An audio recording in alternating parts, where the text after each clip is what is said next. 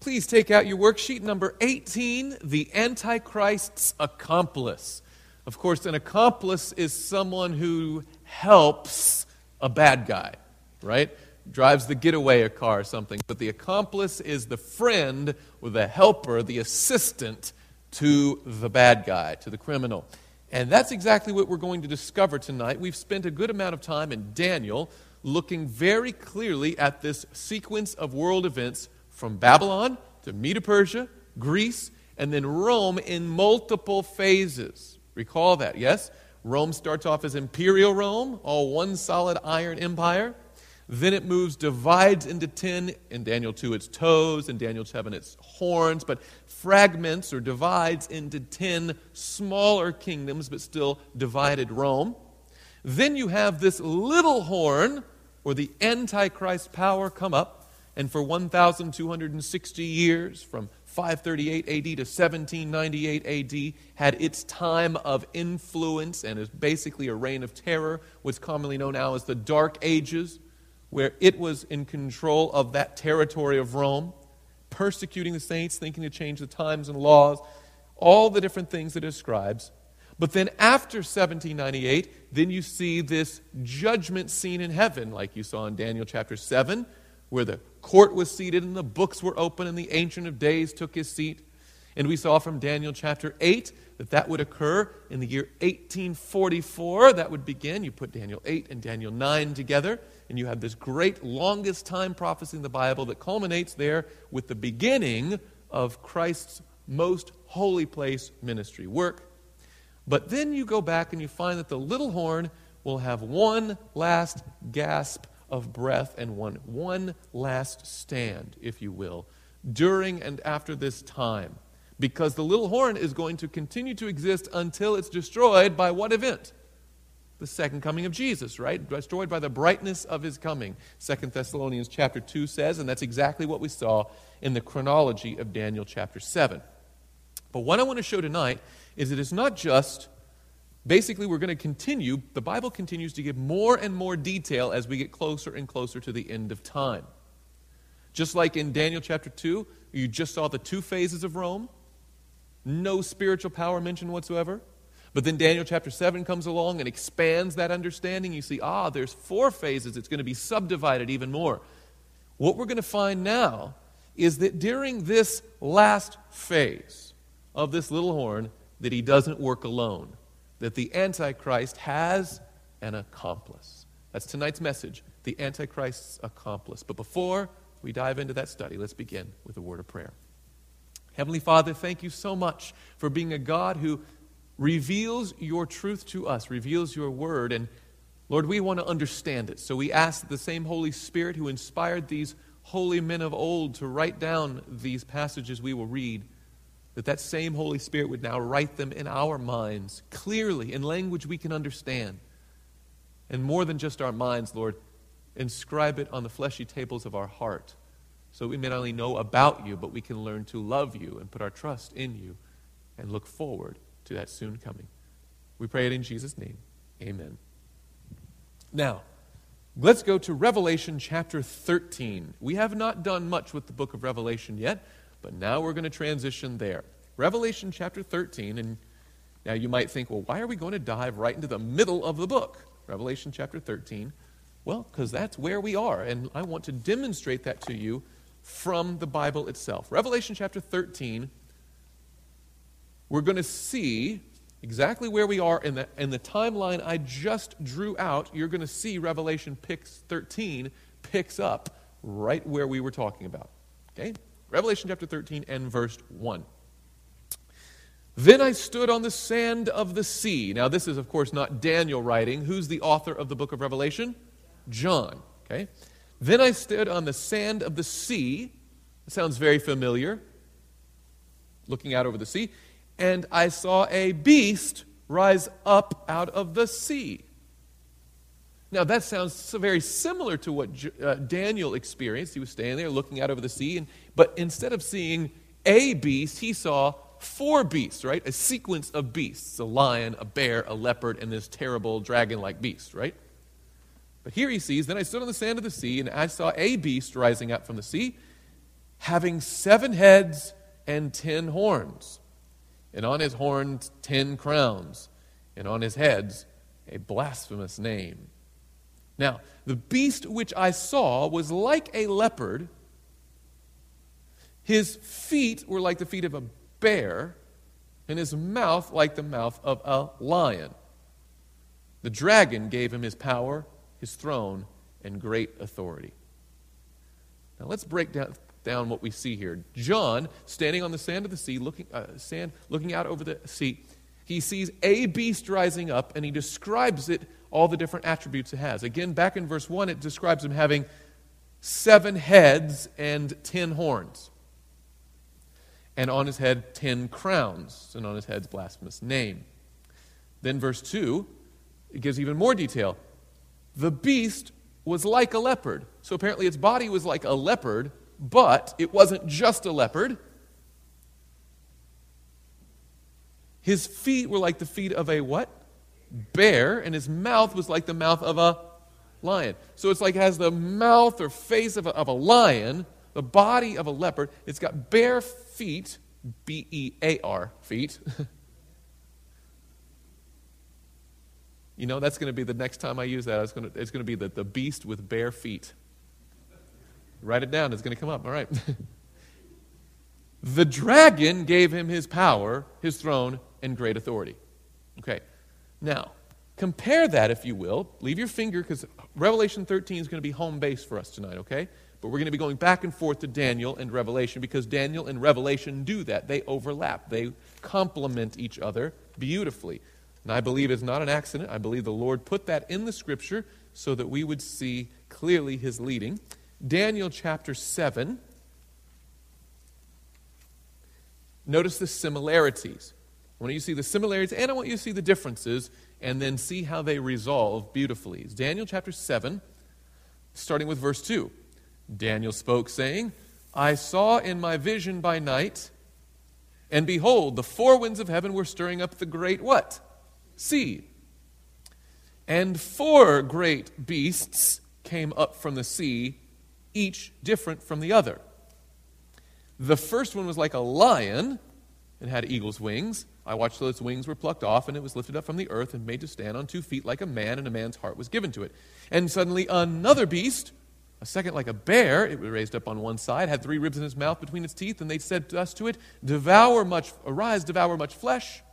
And after this, I looked, and there was another like a leopard, which had on its back four wings of a bird. The beast also had four heads, and dominion was given to it. You're starting to see some similarities, right? And some differences. Let's go back to our worksheet now. First of all, John and Daniel are both watching beasts. This is your fill in the blank. Beasts rise from the what? Sea.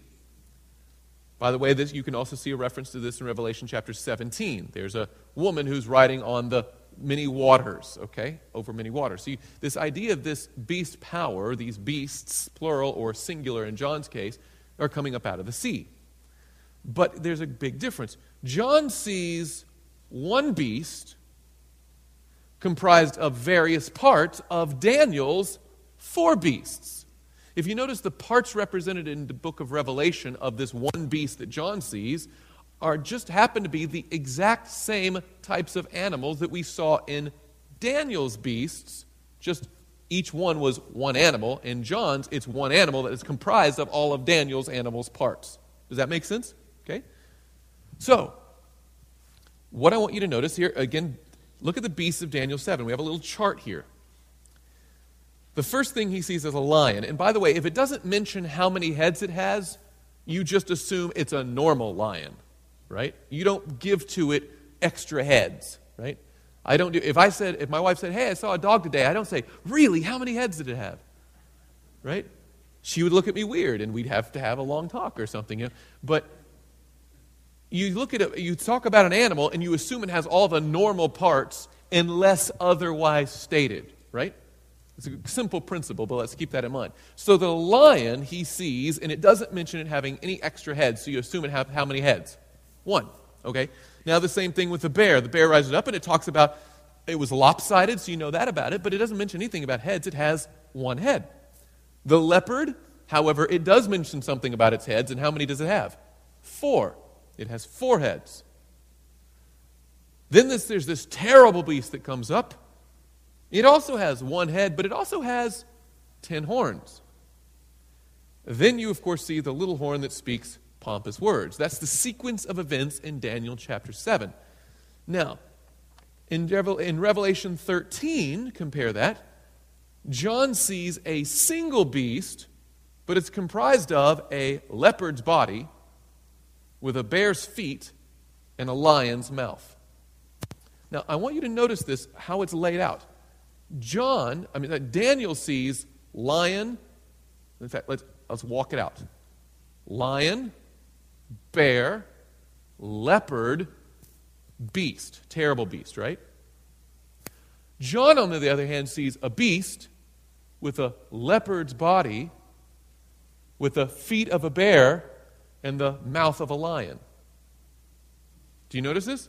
Lion, bear, leopard, beast. Turn around, go the other way beast, leopard, bear, lion.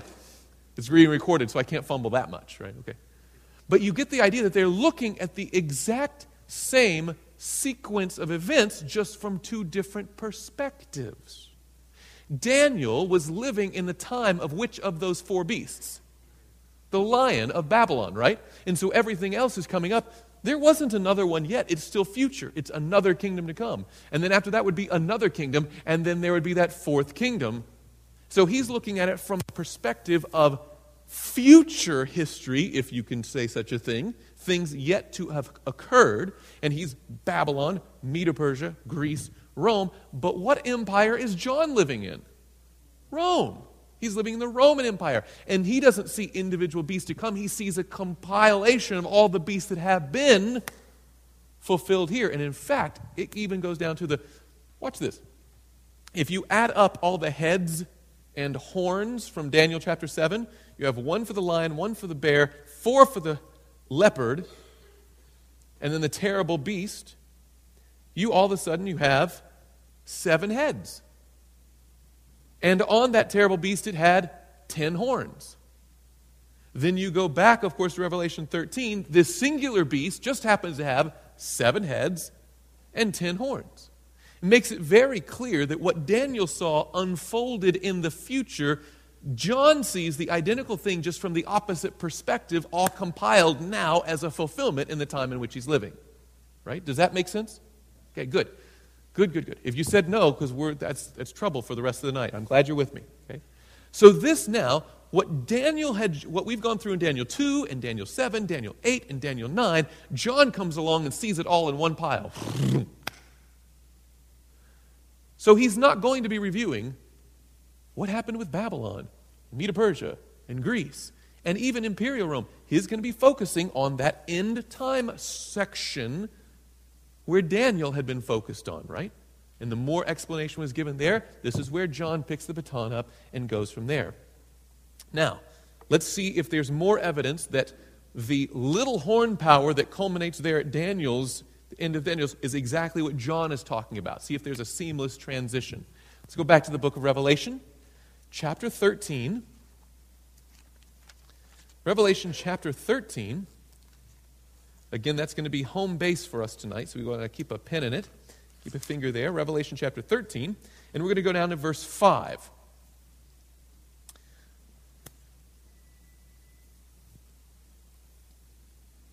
And he was given a mouth speaking great things and what? Blasphemies. And he was given authority to continue for 42 months. Now think back. Daniel chapter 7 sees a little horn that only has two human attributes. In fact, two attributes of any kind. It had two qualities, characteristics. What were those two things? Eyes and a. What was he doing with the mouth? Speaking pompous words, boastful words. Right? And of course, it was given a time, time and half a time, or 1,260 years to rule.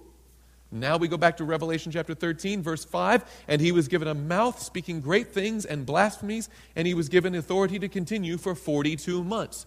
And lo and behold, wouldn't you know it, that 42 months prophetic is identical to time times and half a time prophetic. They both in reality equal 1,260 years.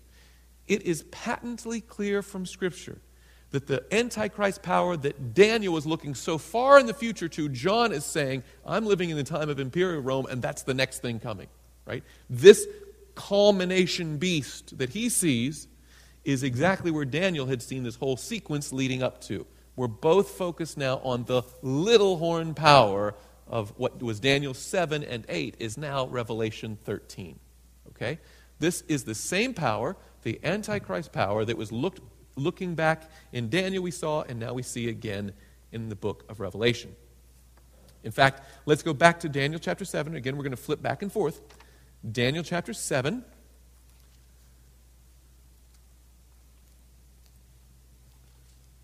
Chapter 7, verse 25, it describes the activities of this little horn power.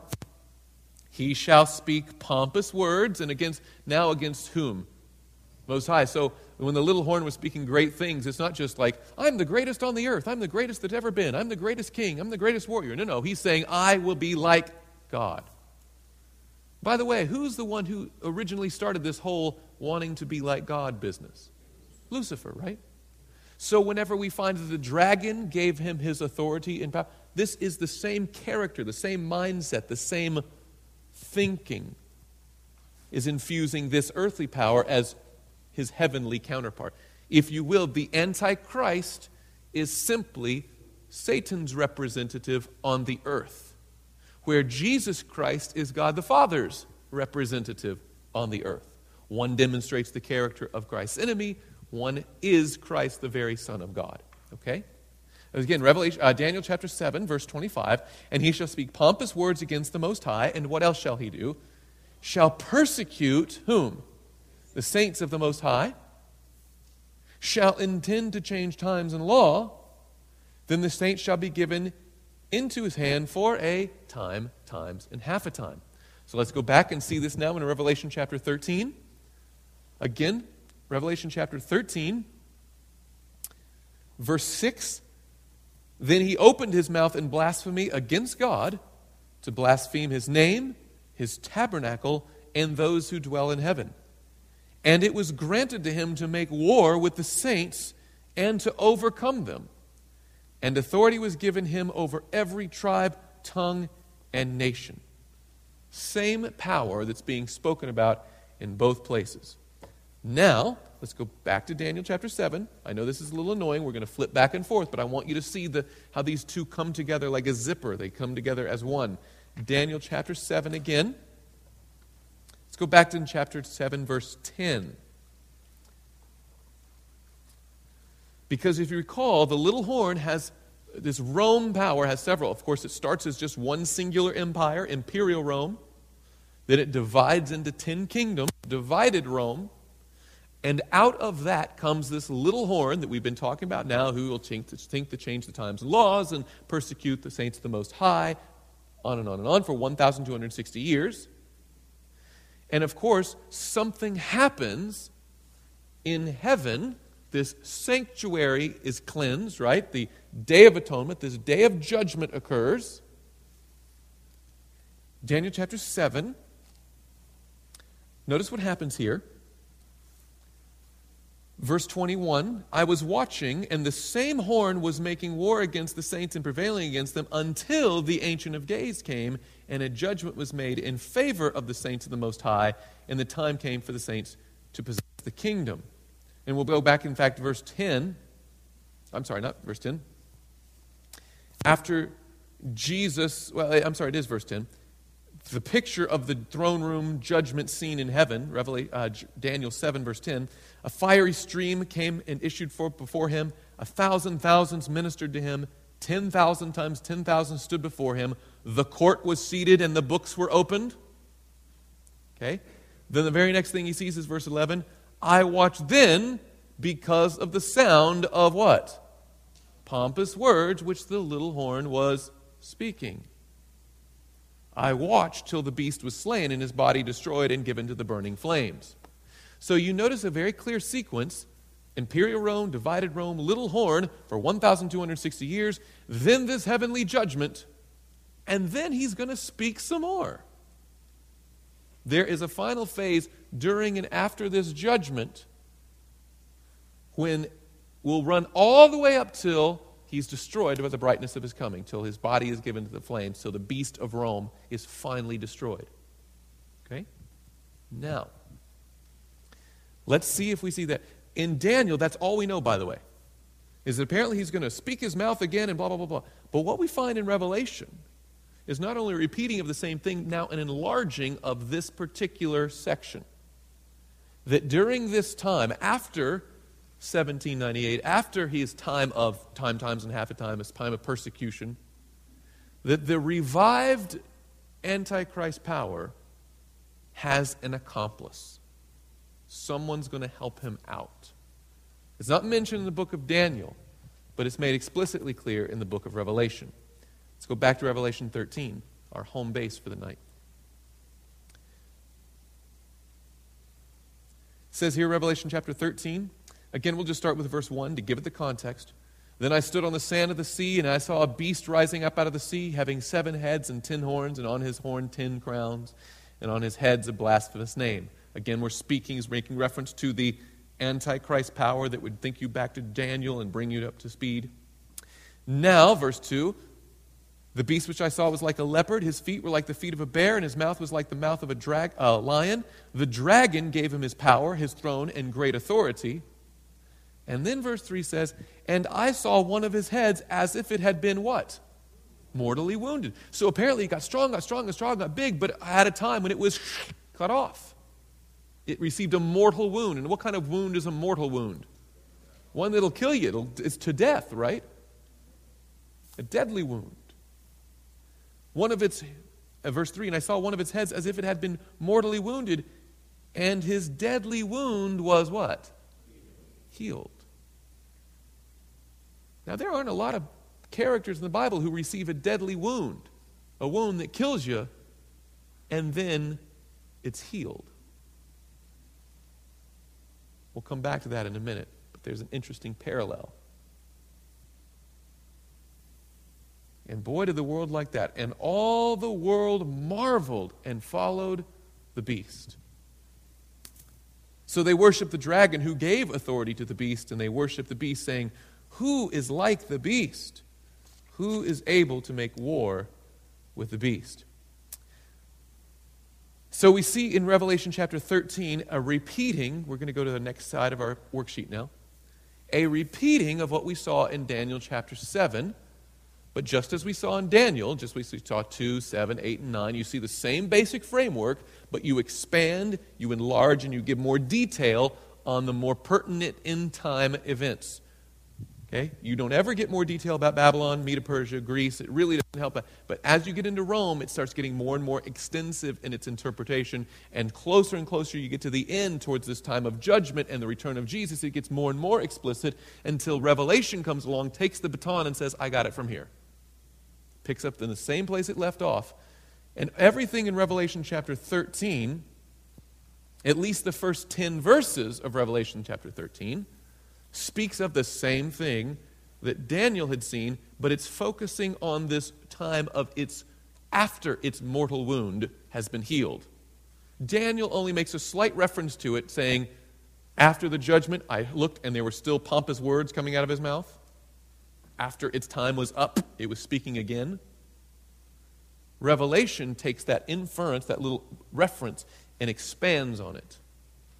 And thus we find the Antichrist accomplice starting in verse 11. It says here, Then I saw, what's it say next? Another beast. Now, a beast, so far consistently in both the books of Daniel and Revelation, always refers to an earthly power, a nation or a kingdom, some sort of empire, right? And now he sees another one. Now, this one was not mentioned in Daniel. The last thing he sees is the little horn power. But now we find another beast. Verse 11. Then I saw another beast coming up out of the where? But I thought all the beasts came up out of the sea. Where does this one come from? The earth. Okay? So it's a little bit different. Comes from a different place. And he had two horns like a lamb and spoke like a dragon. Now, this is a very interesting passage, friends. Very interesting passage. Now, let's break down what we've just read, in fact. Goes on to say, he says, it rises from the earth and not the sea. Now, what's the big deal about that? Well, everything that we've seen so far in both Daniel and Revelation, all this sequence of powers from Babylon, Medo Persia, Greece, Rome, and then the divided Rome, all of it's coming out of the same source, the sea. Revelation picks right back up on that, Revelation 13. I was standing on the sand of the shore, and I looked out on the sea, and up comes this beast. So it's the beast from the sea, is the first thing you see, which is this Antichrist power. But then another beast comes up and is not from the sea. It's a beast from the earth. It's a beast from the earth. Well, what difference does it make? Well, the Bible, handily enough, tells us what a sea represents. So let's go over to Revelation chapter 17, just four chapters to the right. Revelation chapter 17. And again, you see a reference to this Antichrist power. Now, in Revelation chapter 17, it's this impure woman, this harlot, as the scripture calls it, this Babylon. But notice the description here in verse 1 of Revelation chapter 17. Then one of the seven angels who had the seven bowls came and talked with me, saying to me, Come, I will show you the judgment of the great harlot who sits on many what? Waters. Okay, it's the same entity again, sitting on these many waters, with whom the kings of the earth have committed fornication, and the inhabitants of the earth were made drunk with the wine of her fornication. So he carried me away in the spirit in the wilderness, and I saw a woman, and of course, in Bible prophecy, a woman always represents the church, thank you, sitting on a scarlet beast, which was full of names of blasphemy, having seven heads and ten horns. Have you ever seen this beast that comes out of the sea with seven heads and ten horns? Yes. It's this Antichrist power once again, right? Going, repeating. Same, it's the same method of instruction you see in Daniel, where you take one idea and then you repeat it and give more detail, repeat and give more detail. The same method happens in the book of Revelation. Same thing.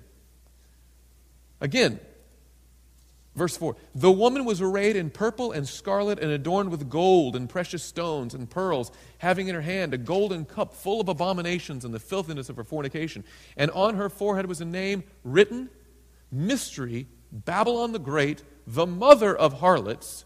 By the way, what does that tell us about her daughters? They are harlots as well, right?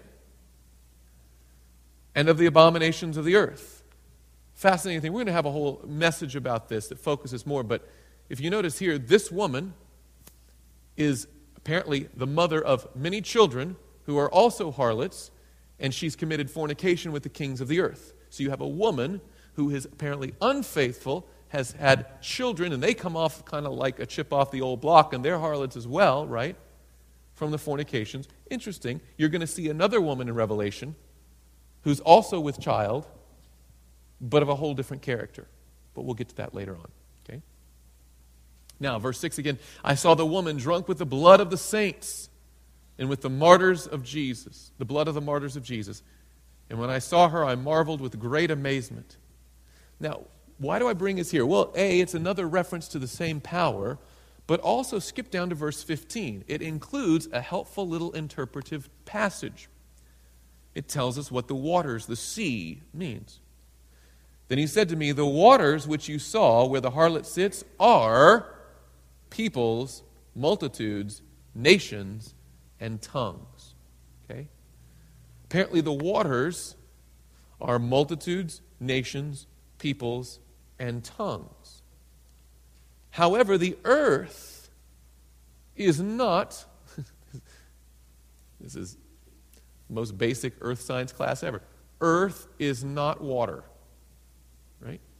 So one comes up out of the water over and over, uh, out of the water, out of the water, out of the water. But one other thing, at the very end time, there's another one that comes up from the earth. Now, interestingly enough, earth is referenced also. Revelation chapter 12, go back there. Revelation chapter 12. We see this other woman who has a child, but this is the pure woman, not an unfaithful harlot woman, but this one apparently is, uh, has, is bearing the very child of God in a faithful relationship to bring forth this child. And it says, verse 5, she bore a male child, and that's capital C in your Bible, most likely. That's Jesus Christ, who was to rule all nations with a rod of iron, and her child was caught up to God and his throne. Then the woman fled into the wilderness, where she has a place prepared for by God, that she should flee there, uh, she, that they should feed her there for guess how long? 1,260 days, or 1,260 years. Okay? Go to uh, verses 13 now and on. It repeats the same history. Now, when the dragon saw that he'd been cast to the earth, he, pursued, he persecuted the woman who gave birth to the male child. This is the pure woman, the pure church, who gave birth to Jesus Christ. But the woman was given two great wings of an eagle, that she might fly into the wilderness to her place where she is nourished for a time, times, and half a time. Same prophecy over again. From the presence of the serpent. Now, watch verse 15. So the serpent spewed water out of his mouth like a flood after the woman, that he might cause her to be carried away by the flood. But the earth helped the woman. So he spews waters, nations, languages, tongues, people, big earth. But the woman has a place of escape in a whole different place called the earth, and the earth helps the woman sometime during this time, times and half a time, this 1,260 years. Again, verse 15 So the serpent spewed water out of his mouth like a flood after the woman, that he might cause her to be carried away by the flood. But the earth helped the woman, and the earth opened its mouth and swallowed up the flood which the dragon had spewed out of its mouth. Let me ask you something. From that time between 538 AD and 1798 AD, the church was persecuted by this Antichrist power. But was there a place of escape that they fled to? Yes. It was not inhabited. It was not from the old world. It was not from all this peoples, nations, tribes, language, and tongues. Yes. There was a land, an earth, a wilderness place, a relatively desolate place compared to the chaos that was going on over at the other place, where during that time, a land of refuge was set up during that 1,260 years. Interesting. And now we go back to Revelation chapter 13, and apparently this beast comes out of this earth. Verse 11 again Then I saw another beast coming up out of the earth. So there's a beast, a nation, an empire, a kingdom that comes out of this earth, the earth uh, to which these persecuted folks fled during the Dark Ages to come away.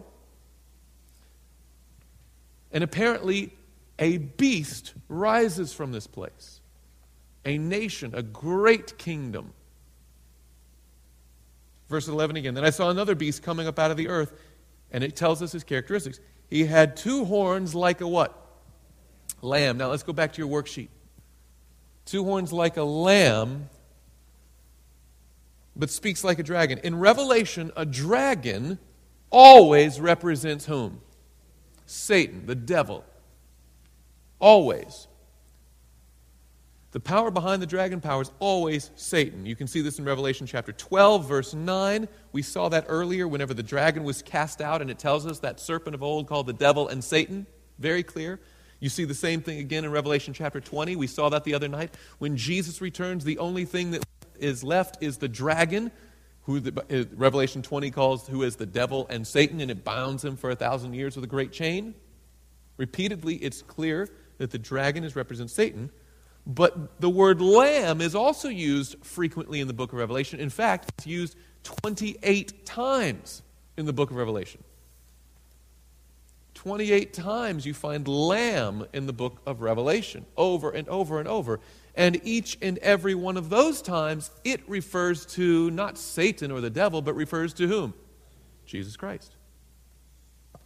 Like the lamb who was slain, the lamb slain from the foundation of the world, the lamb. Yet here is this beast, this empire, kingdom, nation that comes up out of this place of safety that the church fled during the time of persecution in divided Europe. And out of this earth comes this great nation, and it has inside of it these two competing. First of all, it has two horns, which horns always represent two kingdoms of a greater kingdom, right? Two kingdoms. And those kingdoms are like what? A lamb. Please, please, please disabuse your mind if you've ever thought of the lamb like beast. No, no, no. The beast is not like a lamb. The two horns are like a lamb, but it speaks from its body, it speaks like a dragon.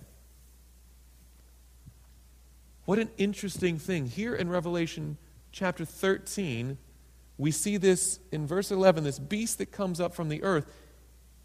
And all those times that lamb is referenced is always talking about Jesus Christ. And all those times that dragon is represented, talks about Satan. And in one nation, one power, you have qualities or attributes that are lamb like, but you have a voice that speaks like the dragon. Some Christ likeness in these two horns, but when it speaks, when it acts, when it does, it does like the devil. Mm. Now, this is an interesting beast. Now, of course, again, back to our worksheet. In prophecy, horns represent a single power's various kingdoms. You saw that in Daniel chapter 7. It has 10 horns. Daniel chapter 8, uh, we saw it again with these horns. In fact, we've seen one in Daniel chapter 8. It specifically mentions, if you recall, the ram that was charging from the east to the north and the south and the west. And it had two horns on it and one was greater than the other, and this kind of thing. But it was one beast with two horns. You see the same imagery used now in Revelation, where you have this beast from the earth that has two horns, but those two horns are like a lamb. Now, you would think, how is it possible that this one, because I'm guessing you're already putting the pieces together. Can I just assume some wisdom in this room? I'll take your silence to be like, yes, yes, good that there's only one power on the planet that can even come close to representing what we've seen here in Revelation chapter 13. That during the time of papal persecution in divided uh, Rome, which was divided Europe of that time, that there was a place of safety and harbor in the wilderness and a whole other place, part of the planet, an earthly place that helps the woman and gives her refuge and feeds her in this wilderness during the 1,260 years. And out of that place rises up a great nation. What nation are we talking about, friends? The United States of America. We're in it right now. No doubt about it. Now, how is it possible, however, that this great nation can have two kingdoms? Say, wait a minute. How is it possible? Well, let's figure this out from the Bible. Let's figure it out from the Bible. First of all, Christ recognized two concurrent yet separate kingdoms. Always, always two kingdoms. Mark chapter 12. Let's go back to the scripture there. Mark chapter 12, you're going to go to page uh, 982 in your Pew Bible.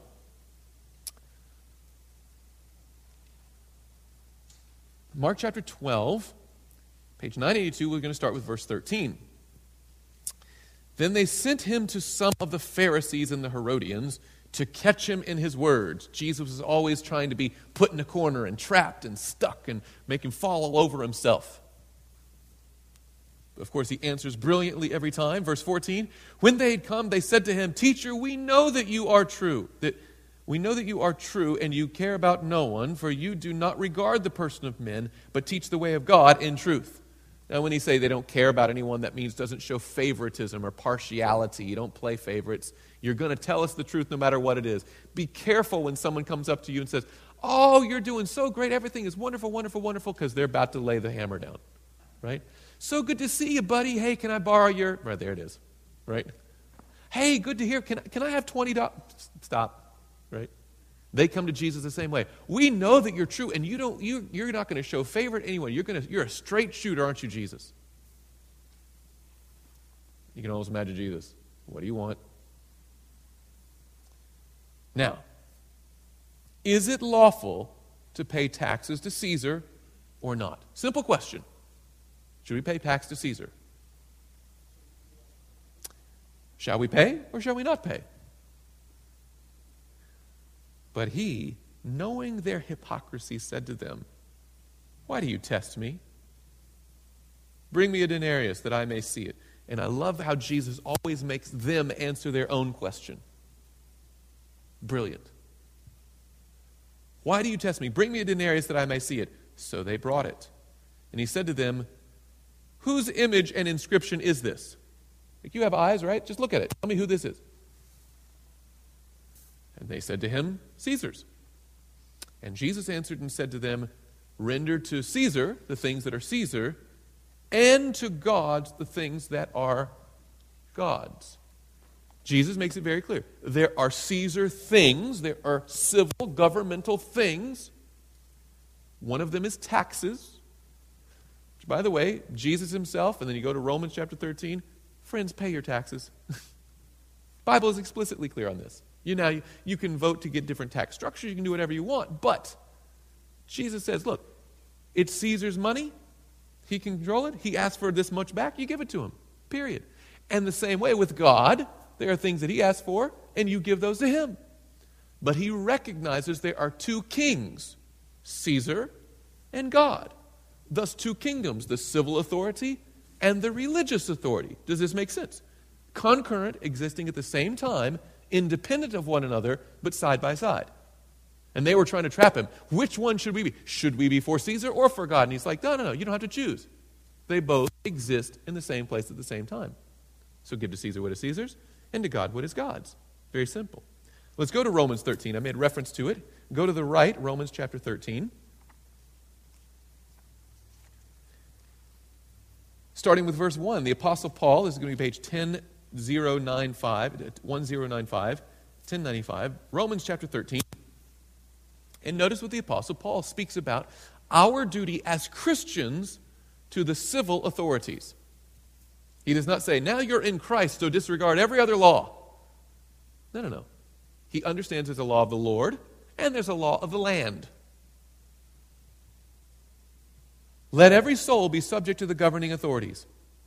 There is no authority except from God, and the authority exists are appointed by God. God allowed, now originally, let's go back. In the Garden of Eden, did God want there to be a whole separate form of government and then there's God's government? No. His ideal form of government is called a theocracy, where God is the head of the church and the state, right? But friends, we don't live in a theocracy now. So thus we have frail, mortal, son of man type people around here, and they've got their own civil government because you have believers and non believers. You got this and that, and the Lord is not going to force his will on you. He's like, okay, so he'll allow the establishment of earthly governments, but at the same time, you have an obligation to be a citizen of heaven.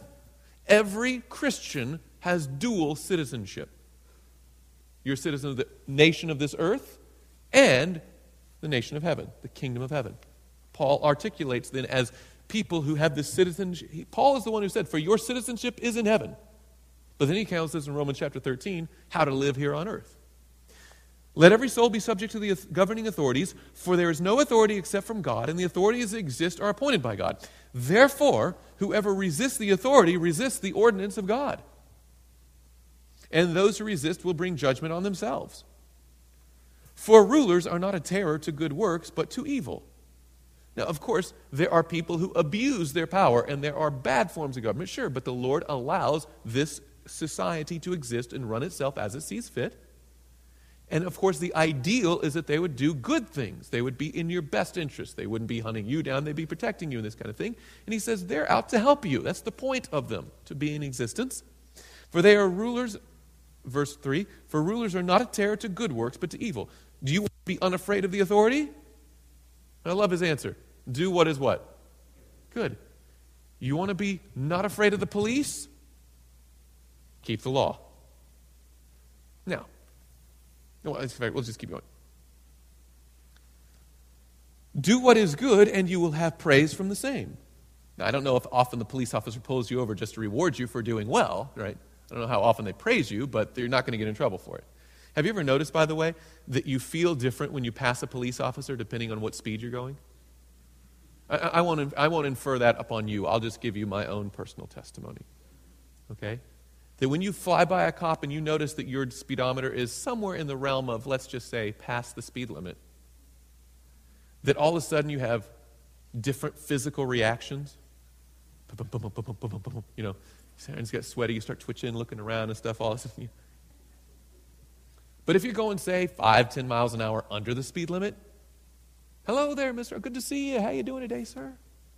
Look good in that suit. Go after somebody else. You're fine, right? Same offer, but the difference is whether you're abiding the law or not, right? Notice this, Paul, Paul picks up on this. Of course, they weren't speeding, perhaps. I don't know if they had chariot speed limits in that day, but it says here, verse 4 For he is God's minister to you for good. But if you do evil, be what? Be afraid. For he does not bear the sword in vain. For he is God's minister and avenger to execute wrath on him who practices evil. You know, they've got a sword and they're going to use it. Civil authorities speak in laws and enact them, and they follow through with them. They execute those laws, and the Lord says, hey, this is, the, this is what is on the earth. You, you have an obligation as far as humanly possible until it contradicts the law of God the law of the Lord, you should be faithful to the law of the land. Very clear. Goes on. Therefore, you must be subject not only because of wrath, but also for conscience sake. For because of this, you also pay taxes. For they are God's ministers, attending continually to this very thing. Now, as good citizens, we can vote about what we want the tax money to be spent on and who we want in power, and that's all part of being good citizenry. But when the government speaks, unless it, unless it violates the law of God, be subject. Very simple. Render therefore to all their due. And notice it's almost as though he picked up what Jesus was saying. Render therefore to all their due, taxes to whom taxes are due, custom to whom customs are due, fear to whom fear, and honor to whom honor. Very clear. Philippians chapter 3, of course, though, the same Paul now. Keep going to the right. Philippians chapter 2. Same Paul says in, I mean, chapter 3, I'm sorry, in verse 20, that's going to be page 1131 in your Pew Bible, says of Christians, for our citizenship, where? Is in heaven, from which we also wait from the Savior, uh, wait, eagerly await the Savior, the Lord Jesus Christ. So apparently, according to Paul's mind, we are subject to the earthly authorities here, but our citizenship is in heaven very clear. We have an obligation to follow the law of the Lord as Christians and also the law of the land as good citizens. Okay? Two kingdoms, independent, but operating concurrently. At the same time, the same place. By the, well, by the way, let's go to John chapter 18. Let me show you something fascinating. The only way that the Jewish leaders had to execute Jesus was to bring together the power of the church, the influence of the church with the power of the state. In fact, fascinating study. You go through the last events, the last trial of Christ's life, right? Those hours, those day and a half or so leading up to his execution. It were the, the Roman powers were speaking to the religious powers saying, What law has he broken? And they'll say, oh, he said he was going to destroy the temple. Well, that's your, that's your deal. he, he, he blasphemed God. Their question is, did he pay his taxes? Right? Tell me a Roman law that he broke, and we'll talk about the death sentence. But you're dealing in spiritual things, and this is an earthly court. And repeatedly, the earthly governors, the officials, the, the government officials who, who are not spiritual, these Romans, would turn back to the Jewish leaders and say, That's your law, not ours. In our eyes, he's done nothing to deserve the death penalty. In fact, they tried to get him out. They said, Here, take another one. We don't want to execute him. But if you'll notice what happened, if you go back and study it closely, the Jewish leader said, Yes, but if you don't execute what we want, you will let it be known that you are no friend of Caesar's. And we will be a political problem for you. And to avoid a political problem, the civil power caved to the will of the religious power. And the church and state came together to execute Jesus. The church had no army, had no officials, could do nothing. It was bound not to execute things. But it had to employ the mighty arm of the state to kill Jesus. John chapter 18, let me show you this. Starting with verse 28. And notice that Jesus, even in this moment, recognizes the two kingdoms that should coexist in a peaceful harmony. Verse 28 of John chapter 18. Then they led Jesus from Caiaphas to the praetorium, and it was early morning. But they themselves did not go into the praetorium lest they should be defiled, but that they might eat the Passover. The things that they thought were a big deal. They didn't want to follow Jesus to his Gentile court because it might defile them and they couldn't celebrate the Passover. And the Passover was pointing to Jesus. Just a life lesson, by the way. Sin dulls your sense of irony. Okay? The idea of you try to take out the speck in your neighbor's eye, but you don't see the log in your own eye, the plank in your own eye. You'll see Christians do it all the time. Well, hopefully not all the time, but you've definitely seen examples of it. They'll go behind someone's back and talk about what a gossip they are. And you don't even realize I'm doing the same thing, right? Here, these guys are leading the Passover lamb himself to his execution, and they want to stay clean so they can keep the Passover. Right? And you think, how can they be like that? Because of sin. Sin isn't logical. It doesn't make sense. It makes you crazy. Friends, God makes sense. Sin is nuts. Anyway, that's a whole other sermon. Sin is nuts, but we'll keep going. Verse 29 Pilate then went out to them and said, What accusation do you bring against this man? They answered and said to him, If he were not an evildoer, would we have not delivered him up to you? I love that. It's like, just trust us. He's real, real bad. Just go ahead and kill him. Then, watch verse 31 carefully. Then Pilate said to them, You take him and judge him according to what? Your law. You have your own little court, your religious court, but don't bring it to the civil court. Therefore, the Jews said to him, It is not lawful for us to put anyone to death. As if say, Trust me, if we could, we would. We don't have that power. Only you have the power to do that, and we need to appeal to you to enforce your power on our behalf. Church and state coming together. Verse 32, that the saying of Jesus might be fulfilled, which he had spoke, signifying by what death he would die. Verse 33, then Pilate entered the praetorium again, called Jesus, and said to him, Are you the king of the Jews? Jesus answered him, Are you speaking for yourself about this, or did others tell you con- this concerning me? The calmness that Jesus has. That is an interesting question. That king, are you coming up with that on your own, or did someone egg you to say that? Pilate answered, Am I a Jew? Your own nation. Notice two different nations. Your own nation and the chief priests have delivered you to me. What have you done? And notice what Jesus says.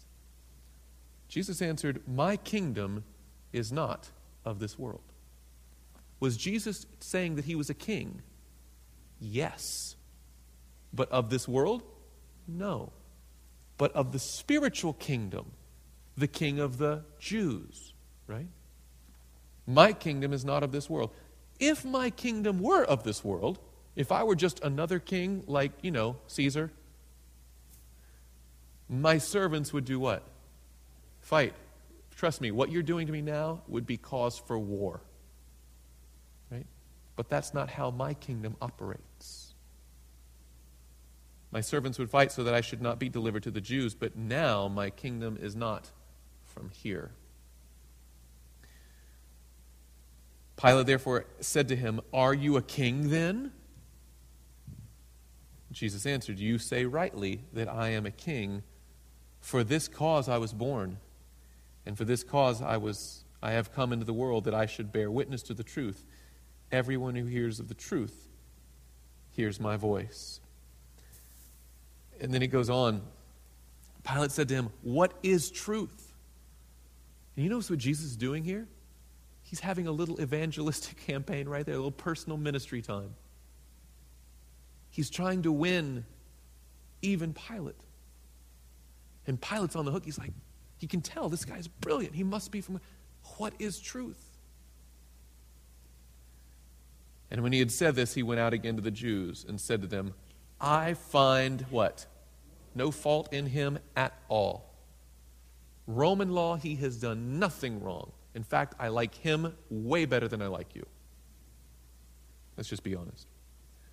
But, verse 39, you have a custom that I should release someone to you at Passover. Do you therefore want me to release to you the king of the Jews? Notice, like, your own king is standing here, folks. He's your king. Do you want him back? And then they cried out again, saying, Not this man, but Barabbas. Now, Barabbas was a robber.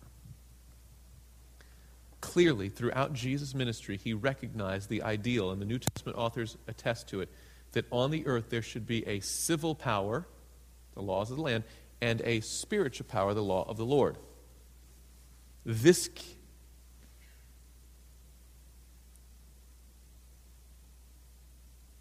beast from the earth will have those two kingdoms, both of them lamb like, both of them Christ like, both of them good. They serve their purpose. And when they're doing their job, which, by the way, is fascinating, this, this great nation, this superpower in the world, has a, has a government with no king and a church with no pope. Complete freedom of conscience in both areas. And that is Christ like because he never coerces, he never pushes, he never regulates like that. He allows freedom of choice. And these two kingdoms that would operate simultaneously on the earth are Christ like. But somehow, this same beast that built on these beautiful two kingdoms, has these two kingdoms operate, will still speak like a dragon. It will enact laws, it will execute ideas that come from the very mind of Satan himself. By the way, let's go to this counterfeit Christ area here. We're going to wind down here, but I want to show you something fascinating. I, I, don't have time to go through all of the text individually. I put them there so that you can later on look them up as you go along. But Satan's highest aim, as we've already studied, is to be like whom? The Most High, to be like God. And to worship accordingly. We saw that in Isaiah 14. As God is represented on earth by Jesus Christ, Satan's representative on earth is the Antichrist. Now, did you know that Satan, through his Antichrist power, the Antichrist counterfeits Jesus Christ to a T. Watch this now. If, again, if you don't show up and say, like, hi, I work for Satan, you want, it's not going to win, right? It has to be Christ like, has to something like Jesus. Watch this now. For instance, Jesus Christ's ministry of redemption, his mission here on earth, it began when he came up out of where? The water. Direct quote Mark chapter 1. It lasted for how long? How long was Jesus' earthly ministry? Three and a half years. You could divide it into 42 months or time times and a half a time, 1,260 days. That was Jesus' ministry. By the way, you can tell because in John chapter 2, it talks about the first Passover, then the second Passover, and in John chapter 19, you have the third Passover where Jesus is the Passover lamb. Time, times, and half a time. By the way, at that Passover, what happened to Jesus? He received a deadly wound. He was killed. But shortly thereafter, what happened to Jesus? That deadly wound was healed. Jesus, after his wound is healed, employs another power to work on his behalf on the earth, does he not? The Holy Spirit, right? He says, If I go away, it's expedient that I go, that I may send the helper to you. The, the Spirit of truth, the Holy Spirit will be poured out, right? So Jesus leaves and he sends out the Holy Spirit. And on the day of Pentecost, the Holy Spirit comes down and they give a marvelous thing. They tell people that, and by the way, they're not saying, worship the Holy Spirit. right? The Holy Spirit drives them to worship Jesus, to represent Jesus. The Holy Spirit's job is not to receive worship, but it's to facilitate the worship of Jesus, right? And by the way, he's promised that after he's crucified and resurrected, he will draw all peoples to himself. Of course, after his deadly wound is healed. Now, Jesus Christ has that ministry. Now, watch the parallels in the Antichrist. It's fascinating. His ministry of, uh, I put ministry in quotes, right? His work, his anti ministry, if you will, of deception. Of course, as Jesus is of redemption, his is of deception. But it begins when he, according to Revelation 13 1, comes up out of the water. It lasts for three and a half, not literal years, but prophetic years. Receives a deadly wound at the end of that time, times and half a time, 1,260 years, 1798. Everybody thought he was done. The papacy was ended. But Revelation 13:3 makes reference to the deadly wound being healed.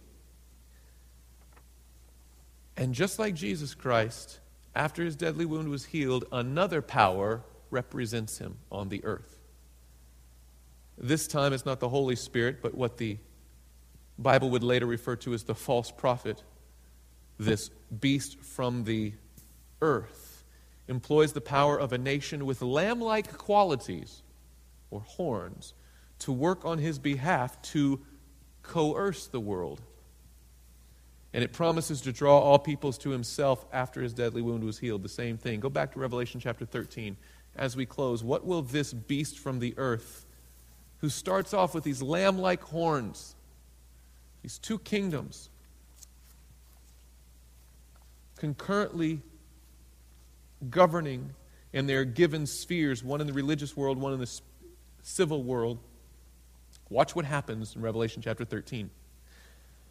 We'll start with verse 11 again as we summarize what this nation, this great nation, will, according to prophecy, do on behalf of the beast. Then I saw another beast coming up out of the earth, and he had two horns like a lamb and spoke like a dragon. And he exercises all the authority of the first beast in his presence and causes the earth and those who dwell in it to do what? To worship the first beast, which is the Antichrist, the beast from the sea, whose deadly wound was healed. The purpose of this beast from the earth rising up is now to give aid and help facilitate the worship of that first beast from the sea. And how does he do it? Verse 13 He performs great signs so that he even makes fire come down from heaven on the earth in the sight of men. Verse 14 tells us a clue as to whether there's a good power or bad power, and he, what's that word? Deceives. Who's the great deceiver all throughout Bible prophecy? Satan himself, right? That serpent of old called the devil and Satan who deceives the whole world. And of course, he gives his authority and power to the beast from the sea, the Antichrist and after his deadly wound, the Antichrist has another power work for him to draw people back to him, and it works by the same methodology deception. Deception. Jesus wants redemption, Satan wants deception. Verse 14 again. And he deceives those who dwell on the earth by those signs which he was granted to do in the sight of the beast, telling those who dwell on the earth to make an image to the beast. Now we're going to come back, by the way, in a whole other lesson coming up very soon. And we're going to talk about the mark of the beast, but I want you to see who the crafter, the craftsman of this mark of the beast is. This image to the beast. Goes on. He was granted, oh, I'm sorry, telling those who dwell on the earth to make an image to the beast who was wounded by the sword and lived. Notice this beast from the earth is not having people worship it. It is trying to get people to worship the beast from the sea. And by worshiping the beast from the sea, you're really worshiping the one who gave it authority, which is the dragon. Dragon, beast from the sea, beast from the earth. It's a chain, a hierarchy. By the way, if you notice here, there's three powers. If you would, a father and a son and a, fa- a counterfeit Holy Spirit. It's a counterfeit trinity that Satan has established. Fascinating. Go on. Verse 15 He was granted power to give breath to the image of the beast, that the image of the beast, so this thing, that's, this whole purpose, this, you know, this beast from the earth makes this image, and the image is supposed to be a, not just an image, but it's an homage to the first beast, right? And he gives power to this image. It's not just an empty symbol, it can act, it can enforce its decrees. He was granted power to give breath to the image of the beast, that the image of the beast should both speak and cause as many as who had not worshipped the image of the beast to be what? Notice he starts with deception, and if that doesn't, if he doesn't get you by deception, he's going to go to all out oppression, force, coercion. You notice this that Satan doesn't mind if you worship him under false pretenses. Remember, he comes to Jesus. Look, we all know it's fake. Just bow down and do it anyway. Jesus is very different. He wants the whole world drawn to him, but he will not take one person forced to him. The difference is in character. Okay. Watch this now. Verse 16. He causes all. Of course, before we get to the death penalty, he starts ratcheting it up and tightening the noose a little bit.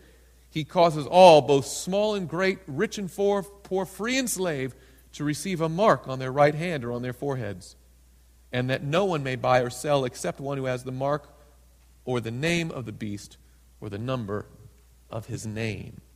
Now, again, we're going to have an entire message on the mark of the beast. It's coming up, but I want you to notice this as we conclude here what we've learned about the Antichrist's accomplice. The Antichrist's accomplice.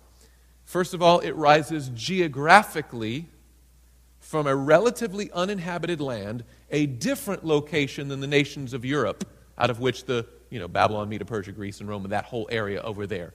From the old world, this one is from the new world, if you will. Notice now, it rises to prominence chronologically during the time the Antichrist received its deadly wound, which was in 1798. Of course, right about that time, the United States of America was coming into existence as a nation, right? It would be ruled concurrently by two separate Christ like kingdoms a church without a pope and a state without a king. It would be a superpower with global influence so that it could cause the whole world to do whatever it sets up to do. And eventually it will cause the earth and those who dwell in it to worship a revived Roman Catholic papacy. Friends, I want you to see this directly from God's Word. First of all, let me ask you did it make sense tonight? Was it clear? Praise the Lord. I want you to see that the Bible is trustworthy, that the books of Daniel and Revelation are relevant to the time in which we're living. We are living in this time. It's not like we have to scan the future. It's like, I wonder when that will happen. We're, friends, we're in it. This is the time in which we're living. The hour of his judgment has come, and the final events, as Bible prophecy has told them, has told them to us, are beginning to unfold in front of our eyes. Now, I want to be clear. I praise the Lord for those two Christ like kingdoms that operate. I praise the Lord for freedom to worship and assemble as our conscience dictates. That's a godly principle. The same thing is true. I praise the Lord that we don't have a military dictatorship. We don't have some of the things that other places have. This is what we have. But we also, while we praise the Lord for those two concurrent Christ like kingdoms, we also must be aware that this same beast is going to speak like the dragon. If we have any trust in God's word, it is crystal clear the sequence of events that is beginning to unfold. Now, I say that not to say scary and terrifying, but it's true. But the good thing is, we have a Jesus who says, Greater is he that is in you than he that is in the world. Friends, we should not look at this as a revelation of beasts and a revelation of scary things. It's just like Revelation chapter 1 and verse 1 says this is the revelation of Jesus Christ. And whenever his people are on trial, he's right there with them. And I want you to understand that Jesus is right here with you. And we're going to go through this thing not by our own strength, or not by our own creativity. You know, the preparation for the end time events is not to dig a hole in the ground and get canned goods. The preparation is to get a relationship with Jesus Christ that is fireproof, that is indestructible, that no matter what happens, that faith remains. Can you say amen? Let's bow our heads for a word of prayer.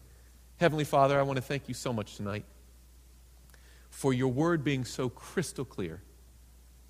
Help us to understand it and help us to see it unfolding not just on the pages of Scripture, but also on the, pages of the headlines around us. We see it in our world that all the things that prophecy then and history now has shown us is leading up to exactly where we are. And Lord, we thank you for the freedoms of this great country.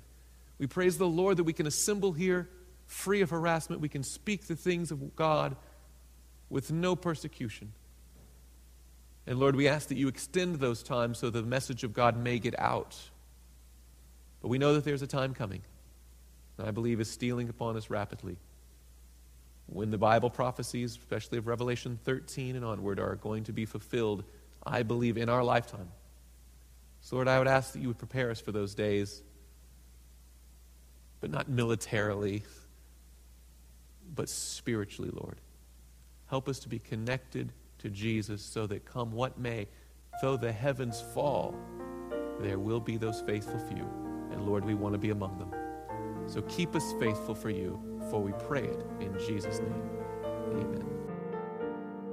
This media was brought to you by Audioverse, a website dedicated to spreading God's Word through free sermon audio and much more. If you would like to know more about Audioverse, or if you would like to listen to more sermons, please visit www.audioverse.org.